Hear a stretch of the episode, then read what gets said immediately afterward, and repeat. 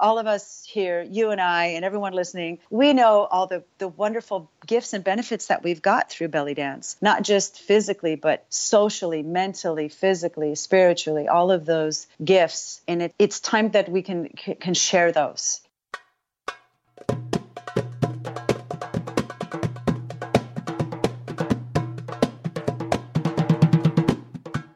Welcome to Ballet Dance Live podcast. My name is Jana Komarnicka. I'm a full-time dancer based in Toronto, performing a variety of Middle Eastern and Central Asian dance styles, including ballet dance. You can find me at jana dance dot com as well as on Insta or Facebook by Jana Dance or Jana Komarnicka. I'm happy you've decided to join us for this weekly dose of dance inspiration, because here on this podcast we explore all nuances and insights into lifestyle of ballet dancers, and we are having amazing star guests who share their stories, secrets and tips with you.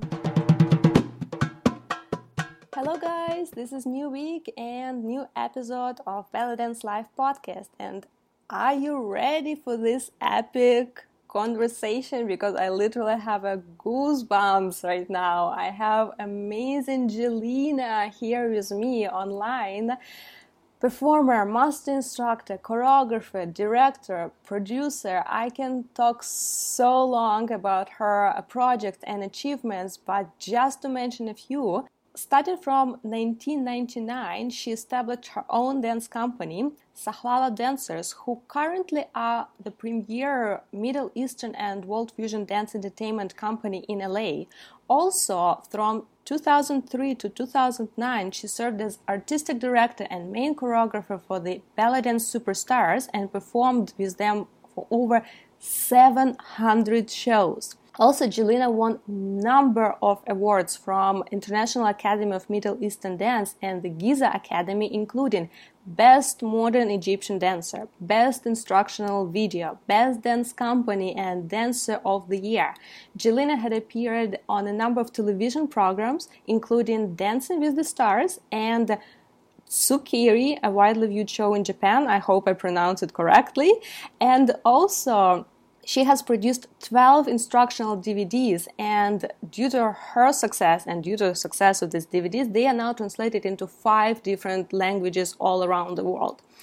Currently, of course, Jillina is touring with her newest project, production, Ballet Dance Evolution, which was created in two thousand nine, and this is a really revolutionary approach to the art of ballet dance and the Middle Eastern dance presentation on stage, uh, which combines authentic dance mixed with a ballet and some other dances and presented as a theatrical show. And this production, Ballet Dance Evolution, already had appeared in over twenty countries, as well as was featured performer at the Mawazine Festival in Morocco and had performed for the Queen of Morocco. So I'm gonna dive into all, all aspects of this uh, amazing artist and her projects. Uh, but uh, uh, first of all, welcome to the show, Jillina. Thank you for finding time in your schedule to talk to us today. Thanks, Diana. Thanks for, for having me here. And uh, already, um, I'm a, you know, I'm a huge fan of podcasts. So thank you for putting this together, uh, a, a place for us people who are obsessed with belly dance. And um, yeah, I'm really enjoying your work as well. So thank you. Oh, thank you. Thank you. My pleasure.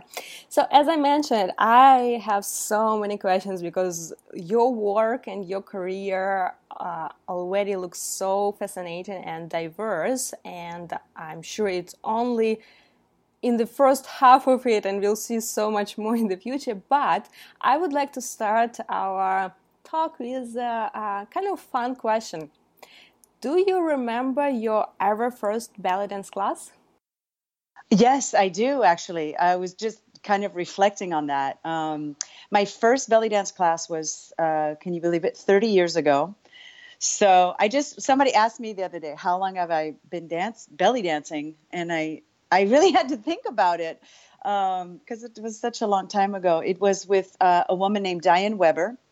Uh, she's she's no longer with us, but uh, it was it was at like a, a place called Every Woman's Village, So it was like a little community place where they had like a pottery class and a painting class and a belly dance class. So it was uh, just my first introduction to it. And it just, of course, I totally fell in love with it.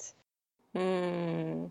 And uh, did you find any challenges uh, uh, in learning ballet dance? Because for some people, it's very individual, for everyone, of course. And some catches uh, very fast and easily. For some people, need some work. And some people, I don't know, struggle with shimmies or struggle with arms. Do you remember if you had anything like that in the beginning of your journey? What was the most difficult for you to learn? I think for me personally, because I was a dancer before I, st- I, I went to the belly dance classes. So I was doing jazz and hip hop and, and some ballet. So when I arrived, I, I kind of, I knew how to sort of move and present myself as, but like, you know, with the other Western dance training. So the, the hardest part for me was the finger cymbals, mm. playing, uh, playing the zills.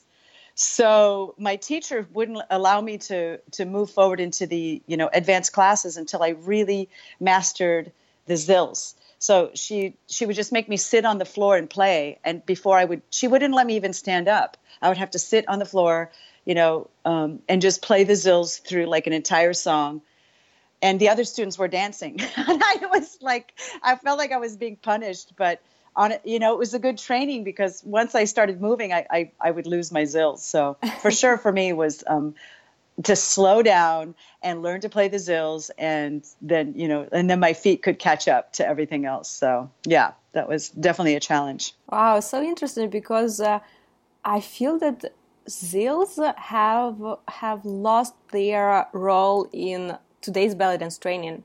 Even for me, like I started, I don't know, a little bit over ten years, maybe fourteen, fifteen. Mm-hmm. Zills were not a part of my, uh, necessary curriculum, let's say. Right. Like I sort of had little training, but even now I kind of struggle. And literally, like um, a few months ago, I actually was decided, like, okay, I need to fix it and actually train. But it's very interesting how today zills are not really the part of necessary training for dancers. Right. Yeah, it's true. I mean, I, I feel like it was the influence of the sort of the modern Egyptian style that that has come across like the last, what, um, like twenty years. So that sort of modern Egyptian style where they, they were only using the zills during like the folkloric pieces of their performances. Um, you know, like Naga Fouad or like the, you know, some of those great dancers, they didn't, they weren't playing zills throughout their entire performance. So I feel like some of that influence, you know, maybe an effect why we're not doing as much zills. And, uh, it, you know, there, there's still some good teachers out there who teach it and, uh, and, and keep it in their uh, curriculum. So, uh, it's definitely a good tool to have. It's great knowledge to have it. I don't use them so much anymore, uh, to be honest. So like, you know, doing these theatrical productions, we do, um, we do use them sometimes in certain choreographies, but, uh, it's definitely not around as much as it used to be. Where my first class, my first teacher, we used to have to do like sort of this, um, like I call it like American cabaret style with the Turkish influence, where we have to play the zills, do like a five-part show. So we'd play the zills, uh, then we'd have to do veil work, then we'd have to do floor work, uh, drum solo, and then we'd have to end with a karşılama, with a nine eight. Mm-hmm. So we'd have to play the zills with the nine eight. We'd have to, you know, play the zills throughout all the other parts, except the veil and floor work, of course.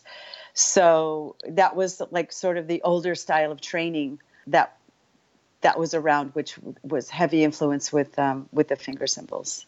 I see.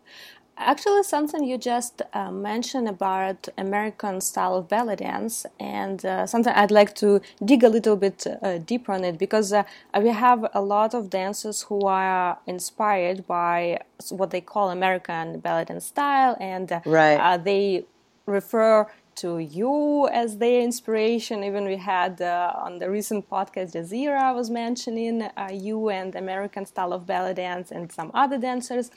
But in your opinion and uh, uh, your sort of experience, what, how would you define what what is that American ballet dance style? Is it just about structure of the show, or it has something that actually can be defined as American style of ballet dance?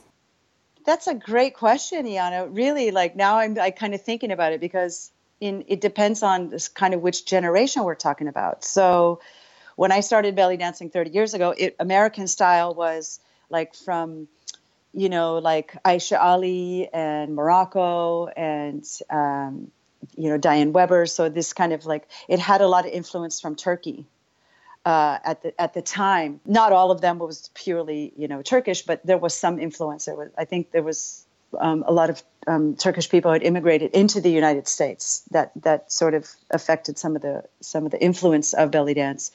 And back then, it was this sort of like a, a five part routine. You know, it was the fast, play the finger cymbals, uh, then you do like a, a, a veil routine, a veil section with bolero.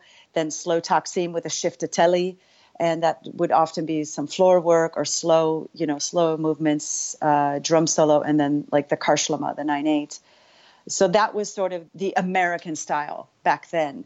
And now I feel like it's transformed a lot, where there's a lot of influence from um, Hollywood, you can say. So uh, there's different influences of, uh, of fusion that has been involved with the, you know, The, the changing and, and evolution, if you will, the evolution of the dance. Um, so I guess just kind of looking back, I would just say that that that style, when it's when belly dance started in this country to sort of take off, and and you know the some of the greats, you know, who like you talked about this um, on one of your podcasts about. You know, uh, social media, when you're talking with uh, Sadie, is about, you know, back then we didn't have internet and YouTube to, to learn all these things. So people like Aisha Ali, who were producing, you know, V H S videos, and we'd buy these, you know, expensive, you know, they were pretty expensive back then, about fifty dollars, sixty dollars, uh, you know, so to learn about like the history of the dance and where it came from, and, and sort of like have cultural reference uh, for those of us who, who hadn't traveled yet to the Middle East. So this is um, kind of where we had the roots of it. Mm, I see. Well, just a side note, Jillina is listening to podcast too. Yeah, I am. Yeah, so. It's really informative. It's great stuff. Ah, thanks. Um, Actually, the reason why I sort of asked about this American style of ballet dance, the term itself, is just because I find recently, uh, these days, there are so many discussions about what is ballet dance, what is authentic ballet dance, can it be like, I don't know, different styles of ballet dance rather than just Egyptian or Turkish, like people sort of discussing, oh, what's, I don't know, Argentinian ballet dance style or Russian ballet dance style, like what do you mean by that? So uh, it's just interesting to hear different approaches, and uh, uh, what's your vision of it? Because I kind of feel it's closely related even to your uh, Ballet Dance Evolution production, but how the evolution of dance goes today, does it have place to develop more styles of ballet dance than just Egyptian and Turkish, or does it, I don't know, harm the dance, or does it support it? Uh, uh, what your thoughts on it in general? Yeah, I think, you know, I was having a discussion with a friend recently, um, and we were talking about it, and I think that there's definitely room, and the, the dance is evolving, and, and, and all art evolves. You know, you know, contemporary came from classic ballet, and now contemporary is Is, is is its own huge genre of dance. So I don't think we can stop, or sh- we should sort of um, stifle the the evolution of art. But I think it's really important, especially for the new and younger generation, to have a deep understanding of, of where it comes from culturally, uh, understanding, you know, things about the language, the history of the music, how it's how the music has evolved. Having a, an understanding of studying all the folkloric dances. It doesn't mean, like, I studied a lot of that stuff, but I, I almost rarely performed them. But having that knowledge gave me all the tools to um, to make de- artistic decisions, and then also have, like, a base and an understanding of where it comes from. So if I want to do something fusion, but I have like a Saidi rhythm playing, or I want to use a mizmar, maybe I can have some influence from Saidi. But if if the music allows and the venue allows, and my audience is is in those type of venues, then I can choose artist. I can make artistic decisions to to do the fusion um, types of things. But without without knowledge of, of of culture and history, then you're just making it up, and then it's just like a fantasy. So, uh, like my teacher Sahra Saeeda, she's uh, I would say she's my mentor. She's like she's been such a great uh, teacher and influencer um, throughout my entire career. She's like, you you you can break the rules once you know them. So having that foundation is, is so important. And I think I love the I love the fusion stuff that's happening. Like I said, I'm a huge fan of tribal uh, tribal dance, A T S, tribal fusion. I don't perform it. I don't dance it. I occasionally take some classes because I'm intrigued by it and I want to just expand my horizons. But it's it's it's really beautiful art. So, you know, I don't think that we should just dismiss things that are coming out and that are fusion. But it's really important that that the younger generation takes the time to study like all of these things, the music, the instruments, the history, the culture, and in and all of that.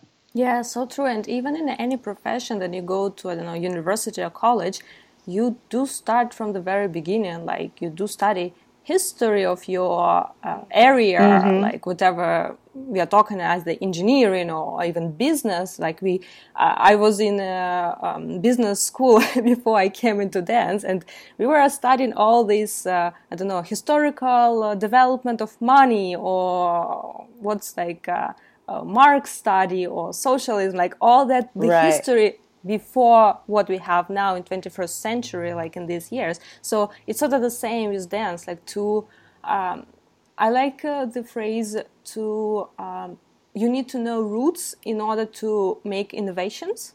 Yeah.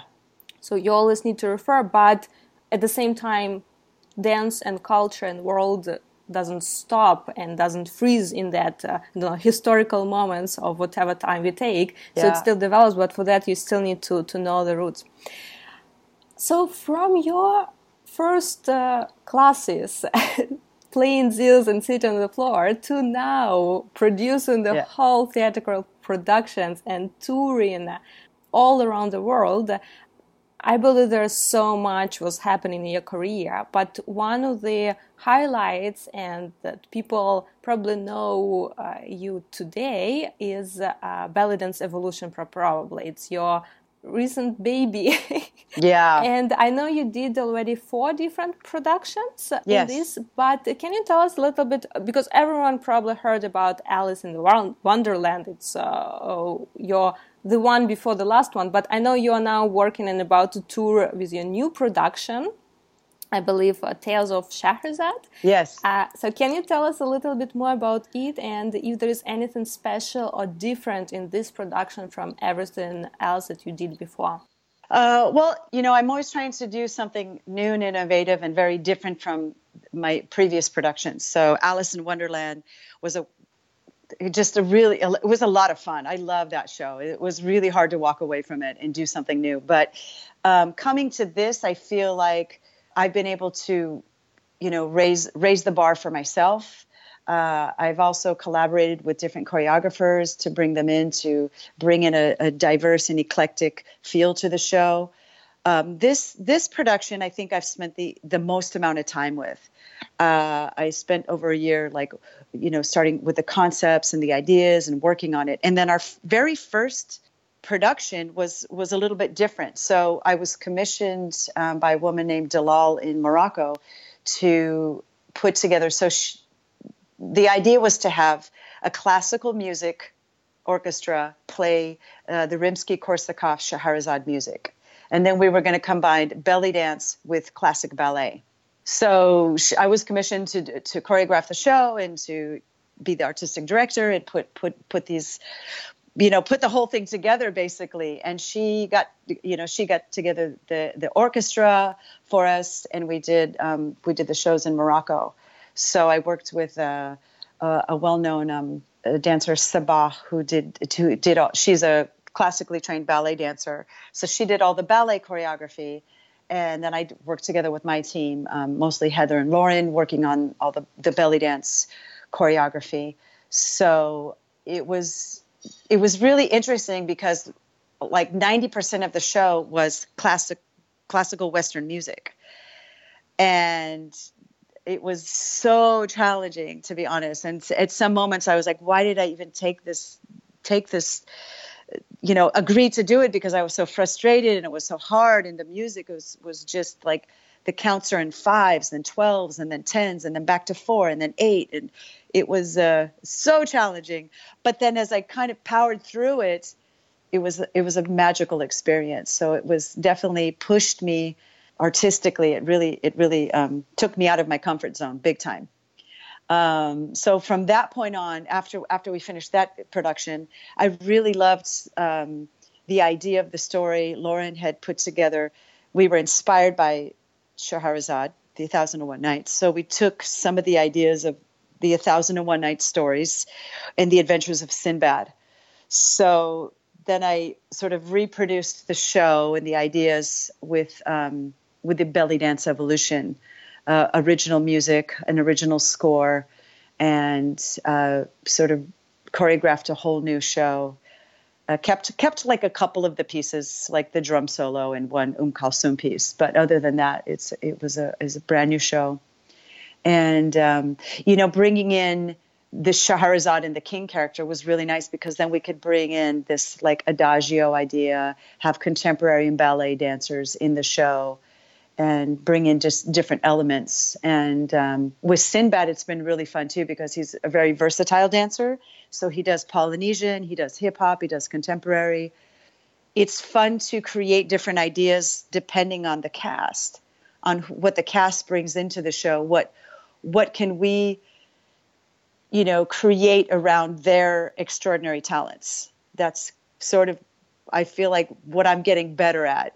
Um, when it, something I, I, I've been good at. I had a lot of training with Ballet Dance Superstars, like working within a really eclectic group and seeing how to bring out their best talents and, and put that put that on the stage.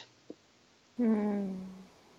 It's uh, actually so fascinating that you mentioned Fourkins and his ballet and Rims- Rimsky-Korsakov music, mm-hmm. because I literally just a few weeks ago published an article specifically about Fourkins and his ballet and why it's important. Uh, uh, that production was important from historical point of view for ballet dancers.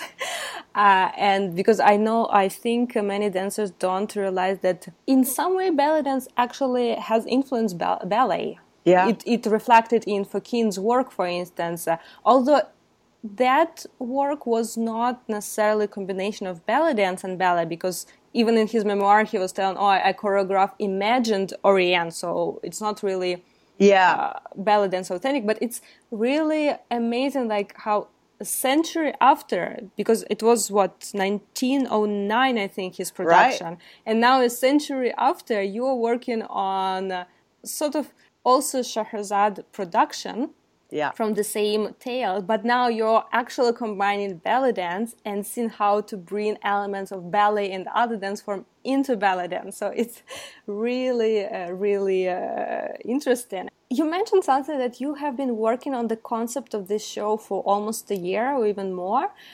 Right. Can you go a little bit deeper? What for you means work on a concept of the show? Because I can't even imagine how, like, if I need to put together, I don't know, two hours dance production with a storyline. Okay, what does it mean? Where start? Like, is it choreographing? But, like, I, I imagine it, it involves much more than just coming to studio and start choreographing. So how this wor- process of working on the concept looks for you?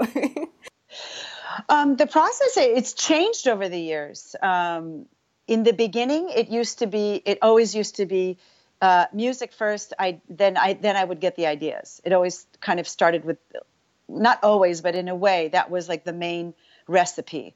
And now I'm I'm, I'm coming up, you know, as the the trend, you know, evolution, the evolution of my creative process is. I, I come up more with like an ideas, and then I'll, I'll, I I want to have a scene, like the opening scene when, um, you know, when when um, the golden slave has the affair with the queen, or di- just different things like that. So I have a scene involved, and then what I do with my team is like we we sketch out like a storyboard, and then we kind of look at those ideas, and then we think of like just to think about what it looks like visually, and then then we get into the room.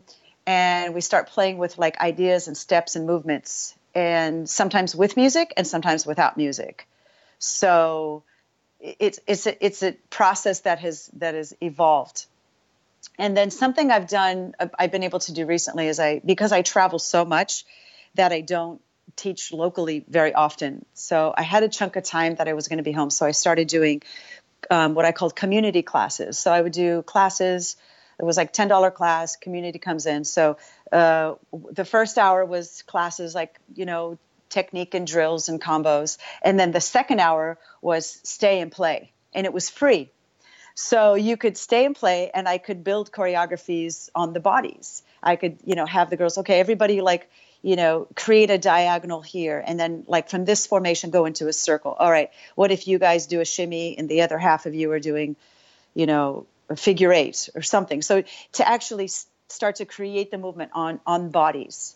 So that was a really fun process for me because I, I felt like I could really spend time developing ideas and, and, and not feeling that crunch of, I have to finish everything in a month. I have to finish like, you know, and so kind of like jamming through stuff. It was really nice to step back, look at it and say, you know what, I don't like that at all. We're going to start from zero. I just like, let's, let's do something different. And being able to, to do that has been such a gift and such a joy. And I feel like it's raised the level of the performance, Uh, choreography, production, all of that. Um, so that that's kind of been the process. It starts with with the ideas. It starts with the story. Then we storyboard it and and, and go through it from there. Mm, that's that's great solution. I kind of feel it's a win-win for absolutely all participants uh, of this community classes. Oh, it's fun. And, you know, as I did them like on a Wednesday afternoon at twelve noon. I said, oh, my God, no one's going to show up. You know, who has time? And slowly people, the word got out and people started showing up, and the, the stay and play was so fun. People were just like, you know, like up to it and would, it would just let me move their bodies and all kinds of fun, weird things. And, and it was just explorative and really uh, a creative time, I think, for all of us. Mm. So I encourage other people to try that, other directors to try that in their communities. And, um, and and explore being able to, you know, build movement and ideas on, on bodies. That's awesome.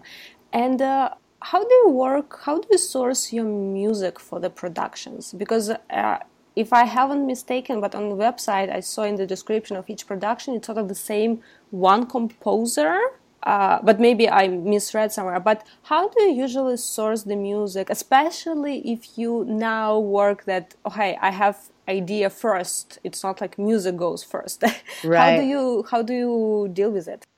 Uh, well, a lot of people don't know this. Uh, as I think you might not even know it, but Paul Delatre, who does the composer and does the, all the the original soundtracks for, for my productions, is my husband. We've been uh, married for twenty years, and he's he specializes in music for film and television. He has a company called Audio Machine, and Audio Machine does um, specializes. It's a very specific genre. It's uh, music for movie trailers. So he has this wonderful theatrical sort of cinematic approach to music. And he was originally born in Lebanon, but but grew up here. So he has a little bit of that um, Arabic touch, but most of all the Arabic influence comes from um, uh, when I invite musicians over to to work with him, uh, like Issam Hoshan or Ozzy Ashkenazi, uh, so that he's collaborated with or different um Middle Eastern artist, or uh, a lot of times, like when we have these ideas, I'll come in and say, okay, so this is the opening scene and I want it to start really slow. And then the next thing is like the tempo picks up. So what if we use uh, like a Malfouf rhythm here? So actually he didn't know what Malfouf rhythm was because he'd never studied Middle Eastern music really. So then we kind of like, he would go through it and he's like, you know, it's not so hard to figure out when you're an accomplished musician. So, okay. So we'd put, lay down these, like he'd start laying down the tracks and uh, bring in uh, musicians to, to record live on top of that. So it's been a re- wonderful collaborative uh, effort. And I feel very fortunate to uh, to to have such a such a wonderful partner. Oh, that's so amazing! Sounds like awesome uh, team. Yeah. Um, you also have very interesting approach to casting of the dancers. So as far as I know, you have a main principal cast, mm-hmm. and also you open a call for uh, other dancers to join uh, whenever you are touring. So basically the dancers uh, can apply online, get choreography, uh, learn, submit video, and they may be invited to join uh, your production uh, on a specific tour. When you watch this video, I don't know if you do yourself or maybe you have assistants who watch those videos, but... I, I watch them all. I, I do. Oh, I personally wow. watch them all. Yeah. So yeah. in this case, what are you specifically looking, which skills or what is important for you to see in the video uh, to make a decision to invite uh, this dancer to join the production? That, you know, that's such a great question. And... Um, I'm really glad you asked th- that question because uh, people people want to know, and I and I want to help them through the audition process, through this sort of casting online process. So the the way it works is they do basically like a three minute Ballet Dance Evolution choreography. Uh, so they have to learn it and present it. Then they get to do three minutes of their own material. So I I get to see their personality, what unique skills that they have, and to see them sort of doing their own thing, because sometimes I, I might be able to use that um, and highlight those those features in the show, if if they, specifically if they do something very unique. So when they do the belly dance evolution technique, I actually choreograph it with specific um, techniques inside the choreography. So first of all, uh, there's like hip technique. So I put in specific types of hip moves to see the fluidity and, you know, kind of the belly dance technique. And then there's um, shimmies to see if how the shimmy looks and how, like, if they have a variety of shimmy um, is really important. Also, there's a section of, like, arms and hands. So they're just isolating arms and hands to see if they have awareness of the uh, of the upper body. Um, because that's also a key, a little, you know, key thing to see their level of training as well, to to see the energy in the arms and hands. Um, of course, there's turns involved because we have, you know, high-level choreography. We have to do a lot of turns, plus the belly dance technique, staging abilities. So uh, there's, like, definitely a section of uh, of turns to see how they handle uh, turns. I also do a strength A strength section where there's like a level change they have to do, for example, like a reverse figure eight, um, like a Maya going all the way down to the floor and then maybe coming back up to to see the strength in their legs, because that's not necessarily an easy thing if if you're not in good physical condition. Also the details. So for example, we like in Belly Dance Evolution, we have something called the wrap turn. So when I turn, let's say I turn to the left, I'm going to wrap the left arm in front and the right arm in back. So some people mix that up and they, they reverse the arms. So are they able to pick up those very, very specific details of the style? Uh, do they get the hands right? Do they get the choreography right? Do they have um, flexibility in their body? Sometimes there's like a little back bend, uh, some of that in, in, in the audition video. So I, I choreographed that piece very specifically to see those different elements. And, you know, some of the, the, the physical condition, we have a, such a variety of dancers uh, of age range, of size range, of, of, of backgrounds, of um, all ethnicity and different, you know, economical class. So it's, it, I really want, I want that diversity in the show, and I want to work with um, a diverse group. So with that said, they also have to have a strong physical condition to get through eight to nine hours of dancing for, for a week. So are they are they going to be up to it and not have injuries? Because that, that's not going to be fun for anybody. If someone gets injured, um, it has happened, and um, it's it's it's unfortunate. It's, you know, so with those things said, like, are they up for the challenge? And uh The, the, yeah, so I guess I would say those are the specific things that I look for. I also, when I'm doing the casting, I also have a team that we come in, and so we have a, we use a Google Doc. So we put all the videos in the Google Doc, and then I have like, I score them. So like on a score of one to ten. So that, let's say this dancer gets an eight. Then I have my other colleague, like Heather, will come in and give her score. Maybe she only gives her a six, or a, or she gives her a nine. Uh, and then we also have a section where we write comments. And then I have another colleague will come in and give her score and her comments.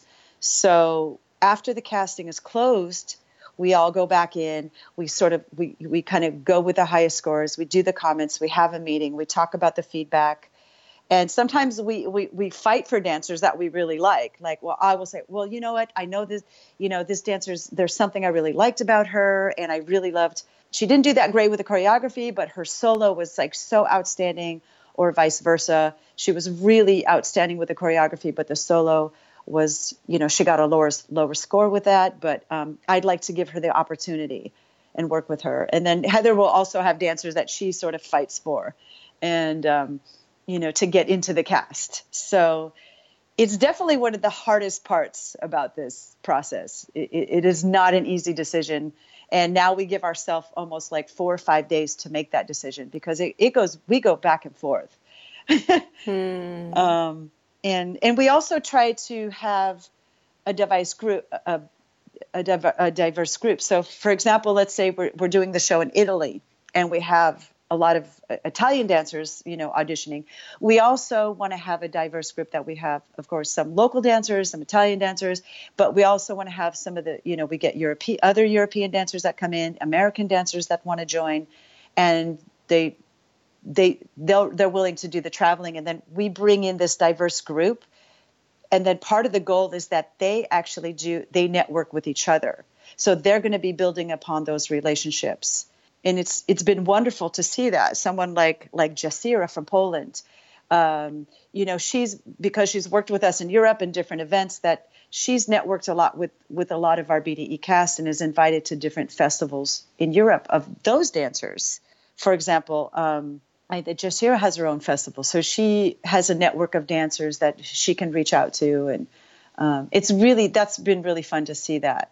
Yeah, she was on the podcast just a few uh, interviews ago, and uh, there was so, so much excitement in her voice. And she was talking about uh, her experience in Ballet Dance Evolution and all fun stuff. And uh, uh, yeah, you, you, we can just literally hear her joy and uh, fun and excitement in her memories about those years and how much it helped and served her in her dance career. That's, you know what, that's, that is, that's the best compliment. And someone like Jasira, like really put the time in and worked, worked her butt off and really reaped the benefits. Like she, um, the last time she was in the show, she was helping me direct. She actually got some of the lead roles because she, she, she had raised her level up, and I was able to give her the opportunity to dance some of the lead roles in the show. So it's been really fun to see that transition and see the evolution of these, you know, what I call like the young and up and coming dancers, and then see them kind of graduate into their own force. Now they're out in the globe teaching global workshops and performing and producing their own shows, you know, working in their schools. And that's the idea of it. I want to give these dancers the tools and the education and the training that they go back into their communities and, and they apply them. The idea is that, that we're giving them, I want to give them these tools to to grow their own communities as well. So um, she's a great example of that. Yeah, definitely Jasira is a great example of someone who's worked hard and worked her way up through the dance company, got the lead roles, and also uses those tools, you know, outside and, and use it in her work. That's Uh, absolutely amazing example. And I also know that you have two special programs related to Ballet Dance Evolution. One is uh, mm-hmm. Artist Development Program, and another is Youth Sponsorship Program. I'm pretty sure dancers may hear about this casting opportunity, but they may not be aware much about this uh, uh, this other program. So can you tell us a little bit more about them? Yeah, um Yeah, I'm really excited about the Artist Development Program, and I feel like I'm ready to take it to like a whole nother level. We'll talk about that on the next podcast. Um, but the Artist Development Program was designed because we had such such a strong response for people who were auditioning to be in the show. So I'm only casting about sixteen dancers at the most. So what we decided to offer people is to do this program, the Artist Development Program. So they pay a fee to train side by side with the entire cast. So they have the entire experience. So they learn all the choreographies. They get all of the feedback from uh, myself and the, the and the instructors. They actually, at rehearsals, they're rotated into the formations with the performing cast, with the lead cast. Um, they do the eight to nine hours a day of training with us. And so it's it's a great opportunity for dancers who are not ready but want to get the training and are hungry for the training. Um, it's also a great track for, like, you know, younger dancers who are just not ready yet, but they want to have this intensive training. Also for older dancers who just, we call it the director's track, that they want to have the experience, but they don't, they don't want the pressure of performance. They're not interested in the performance, but they want to know more about the project. They want to do the training, and they want to know how to produce shows and, and, and direct a, a, a theatrical show. So we call that di- the director's track, where they sort of kind of shadow me during rehearsal, um, during rehearsals, and see how I direct and see all of the all of the prep work that we do. We give them the insight of all of the, how, like we use the Google Doc, or we have these, um, you know, the private Facebook groups, and the, you know, all the all of the sort of technical things that we do behind the scenes. So giving them tools uh, to do that. So. We've gotten a great response to it. We we keep it very limited because we, we don't want to dilute the experience for the performing cast, and we also want to make it that be able to give personal attention to each and every um, A D P person who joins who joins the program. So we do limit it to uh, just just a few people. It's kind of like a handful of people, and they don't have to um, audition for it. You just sign up and, and pay, and that way it's it's really open to anybody, anybody who's like really into it. Yeah, so it's it's been a really uh, inspiring project, and it's been fun because the, we did an A D P in, pro, in in Germany, and then the next time we did a casting, I had two of the girls who went through the artist development program, who then I was able to cast. They auditioned again. The first time they auditioned, they did not make it, but they did the artist development program, and we saw the progress. We saw the training. They learned the schools, the, the skills, sorry, and tools, how to sort of raise their game. And the next time they auditioned, they actually got in. Um, that doesn't happen for everybody, but I was really excited about that, because that's that's the goal, is to help people, you know, accomplish their goals. And help people like raise the bar for themselves. So that that's been that was that was a huge highlight for me. That sounds like a great uh, learning opportunity, and it's not only about learning dance skills, but also learn how these theatrical productions work and how the staging works and the choreography process uh, work, and in general how to work with um, such quite a big group of people in a very short time. Yeah, and it's intense. I would I was about to say probably very pressured and stressed condition, because basically in like what one week uh, when you go come all together, you need to put everything together. Even all the dancers may already know the choreographies in advance or right. learn some parts. Yeah. It's still a lot of work to put everything together, make sure everyone is doing on the right timing, I don't know, right direction, the same uh, yeah. timing of uh, doing it uh, together in a group, and actually have a deadline of performance. So what are the main, I don't know, challenges, or maybe opposite, like fun stuff, in terms of uh, people's relationships in this group? Because it's so it's fun, it's dance, but it's still work, and it's quite work under pressure of, okay, I we do have to perform. Is there any challenges or any tricks how you manage to avoid possible challenges in um, in terms of communication between people and their relationships? Yeah, you know, um, we keep trying to figure out how to how to improve the experience for them and for us, and to, to and to raise up the show. So one thing we've done is we we have the dancers learn the choreographies in advance. Then they actually, once they learn the choreography, they send the videos to us, and we give critical feedback on it. So I know on day one that they know the dance. They've already gotten the first round of feedback. You know, for example, they're doing a, a piece in the show called Resolution. So on Resolution, all the cast members do it, and they also they film themselves in their living room, in their studio, wherever it is.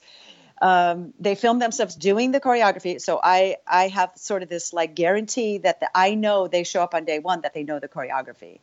um, because that has not always been the case. You know, you get half the people who know it, and half the people said, oh, I didn't realize I had to know it. I thought we were going to learn it. And I, no. Oh. Yeah, shock. That was, you know, big learning lesson. Yeah. So back to the drawing board. How can we avoid that in the future? So, um, yeah, so we have tools like that that we use. And um, we do, you know, we're, we're, we're starting developing different exercises where we do, um, we move around together sort of outside the choreography. We, we have like bonding exercises. We, like in the beginning of rehearsal, we, we sit in a circle and we, we have these like sharing topics. We all communicate, we all participate, and we get to know each other on a deep and personal level. And that, I think that has transformed the whole company. It has transformed the experience, and it has transformed how they react to each other. So we have that that, that personal bond uh, emotionally first. Then we do the work. Then we do the physical work. And it has transformed, I think, that, um, like you said, like the relationships between the dancers, because now, now they're invested. They're invested personally and physically. And that's that's like just a whole nother level of um, of artistry, um, I have to say. So it's it's been fun adding adding these different elements to the training and to the program. And how big is your team in general? And I'm talking not only about dancers, but there is a in every productions like like this theatrical production, there is a big part of team that uh, stays behind.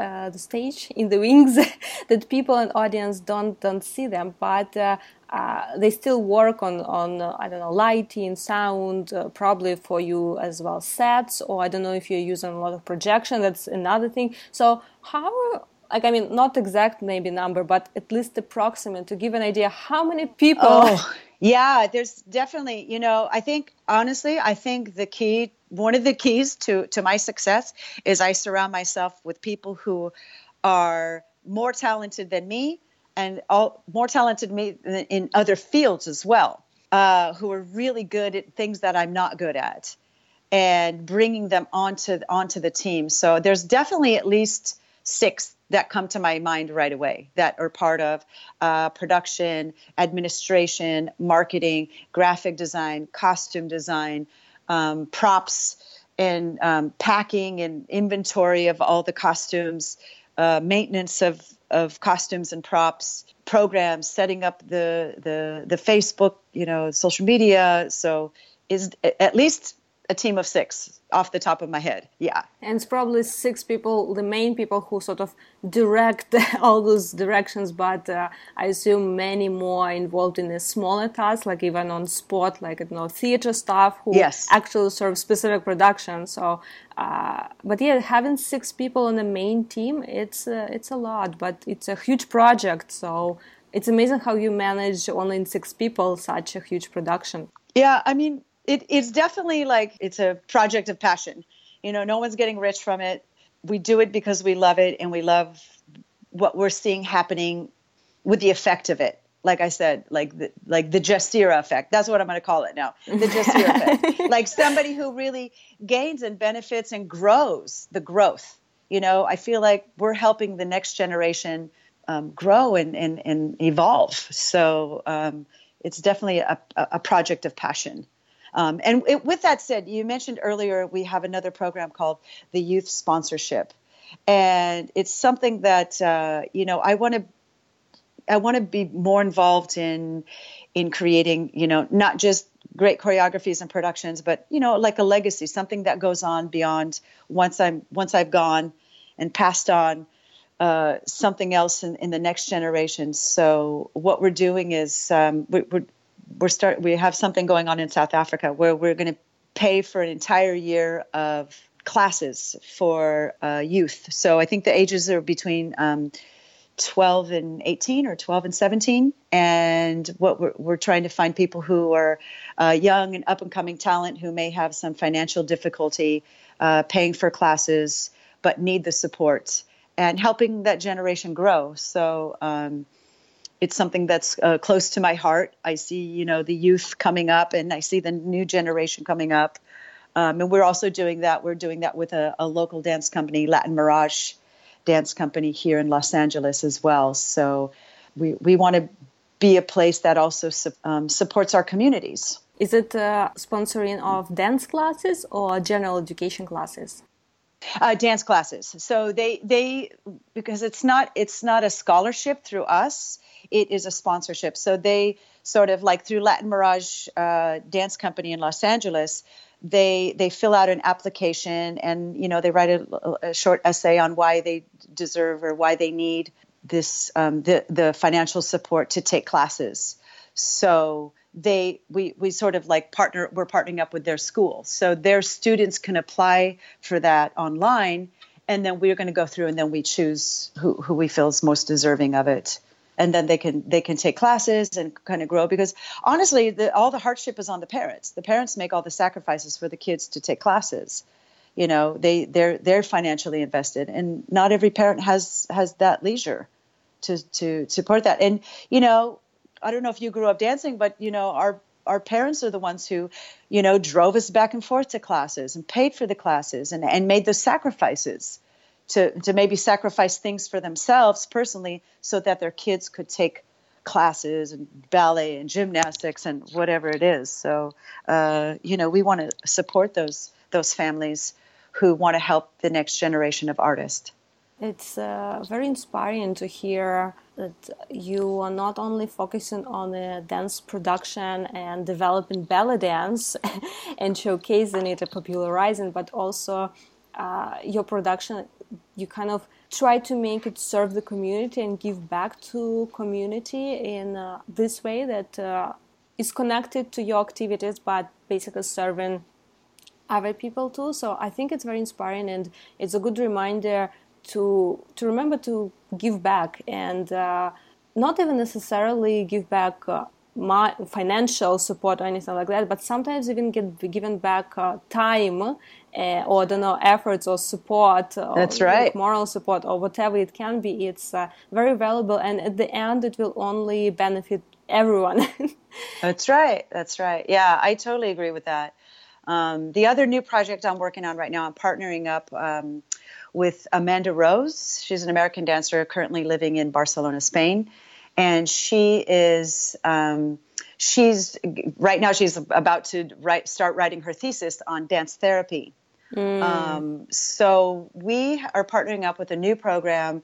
We don't have the name yet. It's very much in the um, in the development stages, but we are going to start a program where we're going to do a training program for, for dancers to work in um, populations of girls and women at risk. So we want to provide dancers with tools and skills to go out and do um, do charity work, basically. Um, I've done some of that, um, and I just found it so tremendously rewarding, and giving giving women and uh, specifically, you know, girls who are at risk, girls who are rescued from the streets and those kind of things, giving them the tools to have uh, power over their bodies, you know, that emotional strength, um, you know, just the power, what it means to move your body and control your body, and what the gifts are with that, and to share that and take that beyond Um, beyond just, you know, learning a Saidi choreography,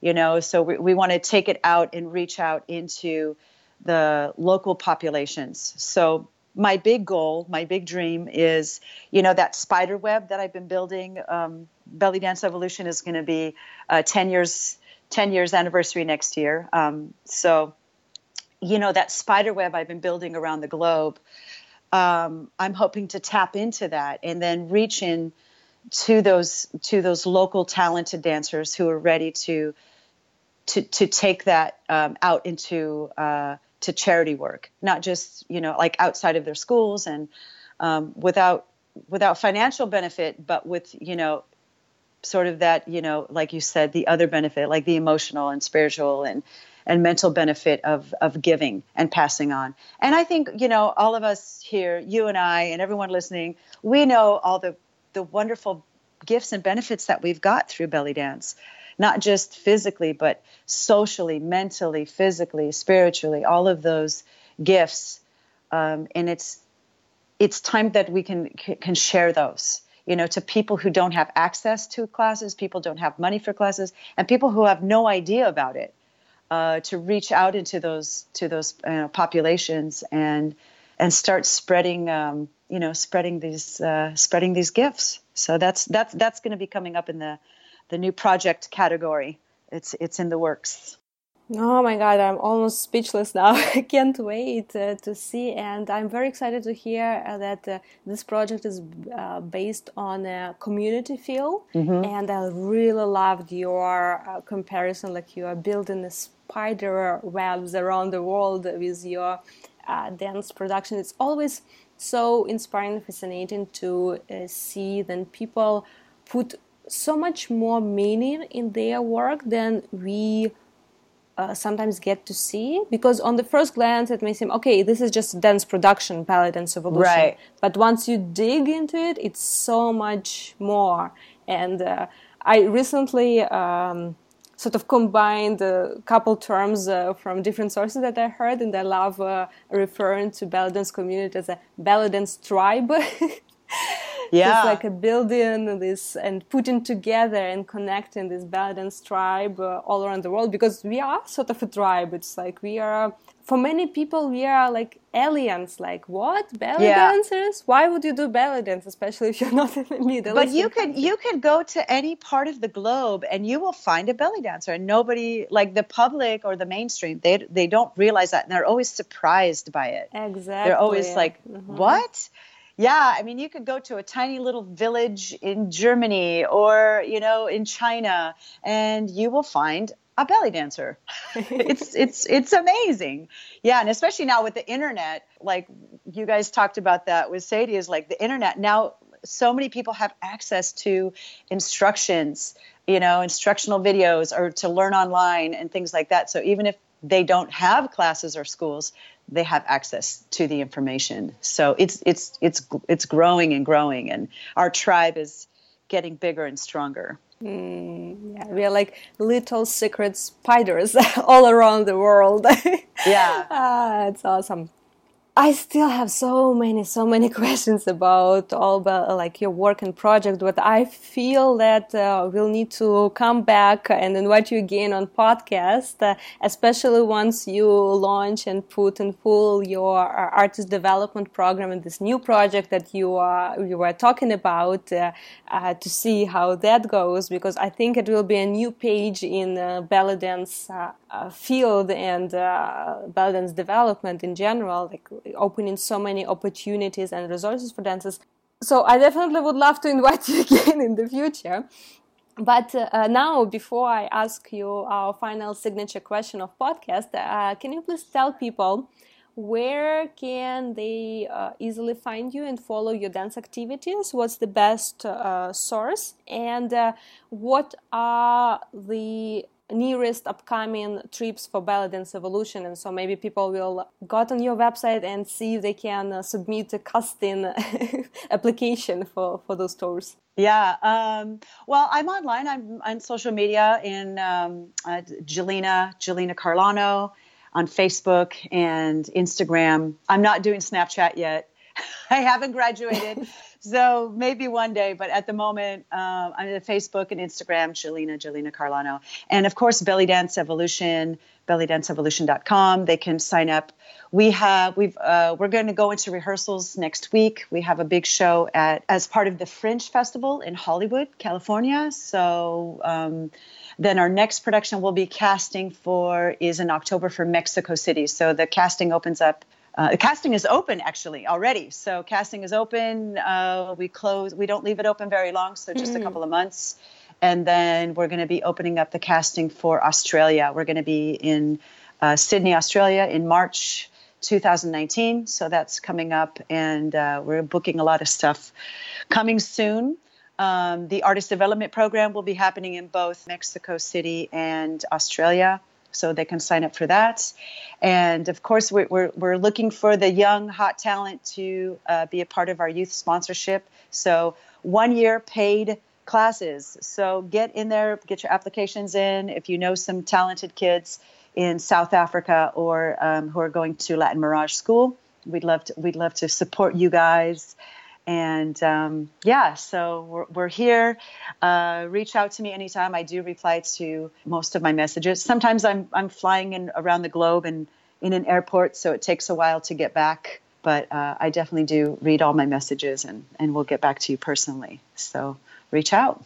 I can confirm this. I was so surprised when you replied, like almost right away for me. I was pro- probably in a good time, and, and you were just so easy yeah. to approach. And it's like I was like, ah, let me try my luck. Maybe Jillina, possibly, uh, hopefully will be interested in the interview. And then you just like, yeah, sure, let's do it. So yeah, it's, uh, and, it's amazing. And how- I'm glad that you like you followed through too, because you were like, what's the date? So that for me was like key, because I had I had to look at the calendar and I was like, I don't want to be driving. I don't want to be in an airport. I don't want to be overseas because anything can happen, you know, internet, whatever.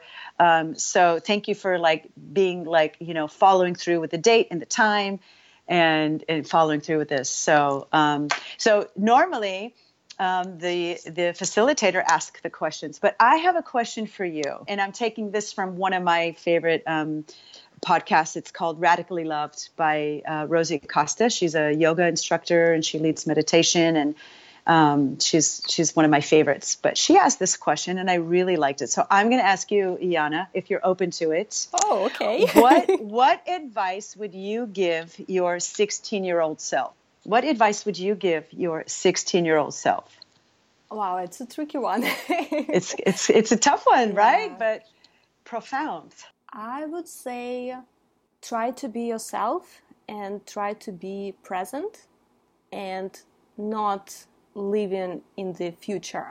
Because I found, I mean, I will be talking about my experience, but I think a lot of people can relate to this, that we often live, oh, once I get this, I'll be able to do this, or once I achieve this, I'll be happy, or once, I don't know, grow up, or once I do this, once I do that. And uh, we sometimes, like at least in my uh, experience, I kind of felt that I always wanted to pretend that I'm something or someone who not really reflected who I was at that times.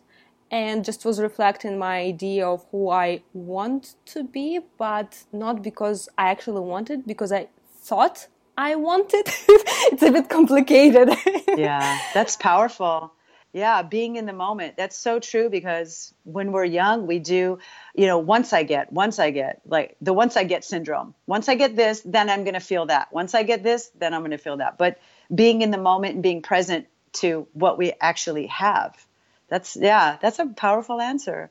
I just feel I like, like uh, the earlier you catch it, the better, because yeah.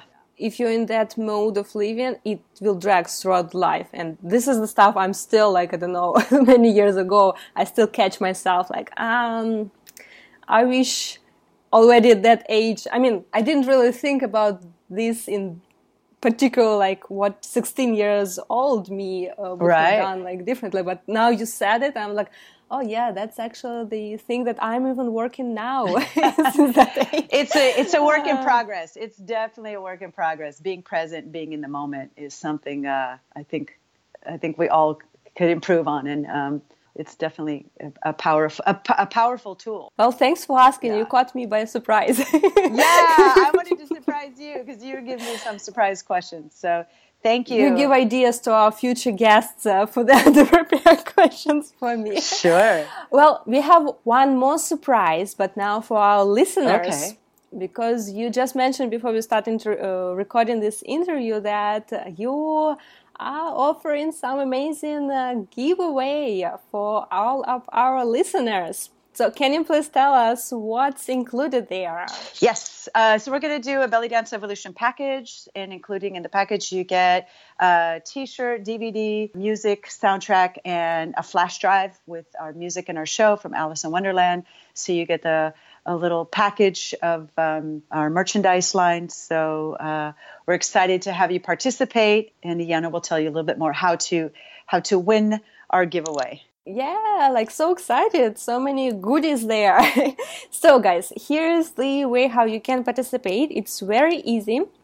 you just basically need to either do a screenshot of you listening this interview, or you can do a selfie if you're listening on your computer and it's not that easy to do a screenshot.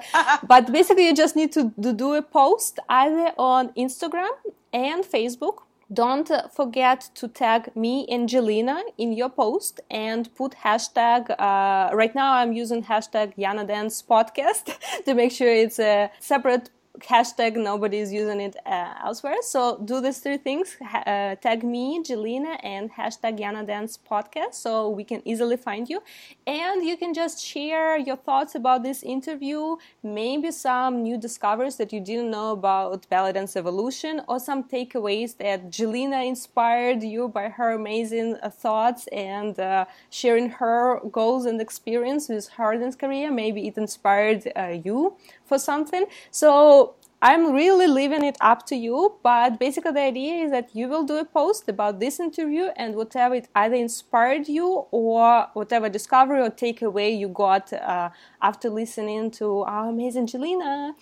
And this will be open for one week, but I highly encourage you, don't postpone, because usually if you put it, oh, I'll do it tomorrow, you will probably will forget to do it tomorrow. So do it right now in the moment while you're listening to it, uh, so you don't forget.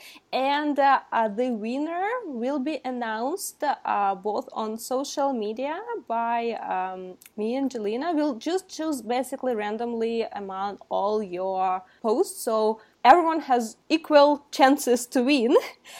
And the winner will be announced on the next podcast episode, which will be coming out on June twenty-sixth, as well as on social media, Instagram and uh, Facebook. I'll I'll definitely repost, so on all the platforms you can see uh, who is the winner.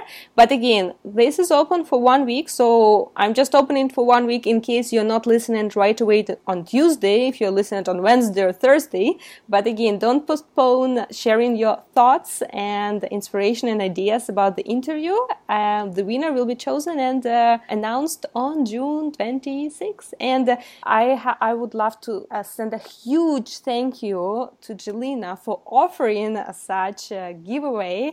It's um, amazing uh, way to inspire people to to dance and give some uh, nice uh, something uh, that would remind them about this interview and about the ballet dance uh, evolution and all the great work that you do, and hopefully inspire them to to develop their dance uh, path, or even not necessarily in dance, but just go towards your goals and uh, create uh, Uh, bigger community around you, either in dance field or any other areas of your life. So thank you so much for offering it. My pleasure. Yeah, it's it's great to to be a part of this. So thank you. Yeah, my pleasure. And uh, by the yeah. way, I think I forgot to mention, but all links to uh, website and Jillina's uh, Facebook and Instagram page will be in the show notes. So guys, you can also go easily into the show notes and click on links. So it's Uh, Uh, very easy for you to connect and follow Jillina's activities.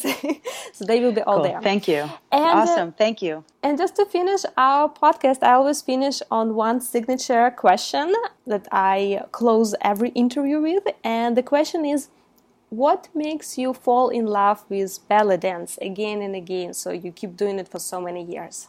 Um, For me, it's like an onion. Every time I pull off a, a layer, I find another layer and then another layer. And it just, it keeps, it's it never gets old in that way. There's always something to learn. There's always a place to grow and explore. So for me, just the, the deep layers and the richness of this of this art form keeps me inspired. Guys, thank you so much for spending this time with us. And if you like this episode, it will mean a world to me if you take a few seconds and leave us a review on iTunes or share it with your friends. Also, you can always find more information about podcast as well as past episodes at janadance dot com slash podcast. As well as you can connect with me on social media by Jana Dance or Jana Komarnicka. I'm very active on Instagram as well as Facebook and share a lot of tips and inspiration for your daily ballet dance life. And by the way, don't forget to subscribe to podcasts so you never miss a future episode. And until next time, keep shimmying.